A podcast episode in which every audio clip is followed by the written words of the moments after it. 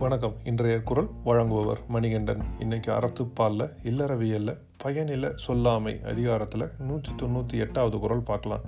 அரும்பயன் ஆயும் அறிவினார் சொல்லார் பெரும்பயன் இல்லாத சொல். அதாவது ரொம்ப கஷ்டப்பட்டு கிடைக்கிறதுக்கே ரொம்ப அரிதான அறிவை தேடி வளர்த்துக்கிற ஒருத்தர் பயனில்லாத சொற்களை எப்போவுமே சொல்ல மாட்டாங்கன்னு சொல்கிறாரு இப்போ மீண்டும் குரலை பார்க்கலாம். அரும்பயன் ஆயும் அறிவினார் சொல்லார் பெரும்பயன் இல்லாத சொல். நன்றி.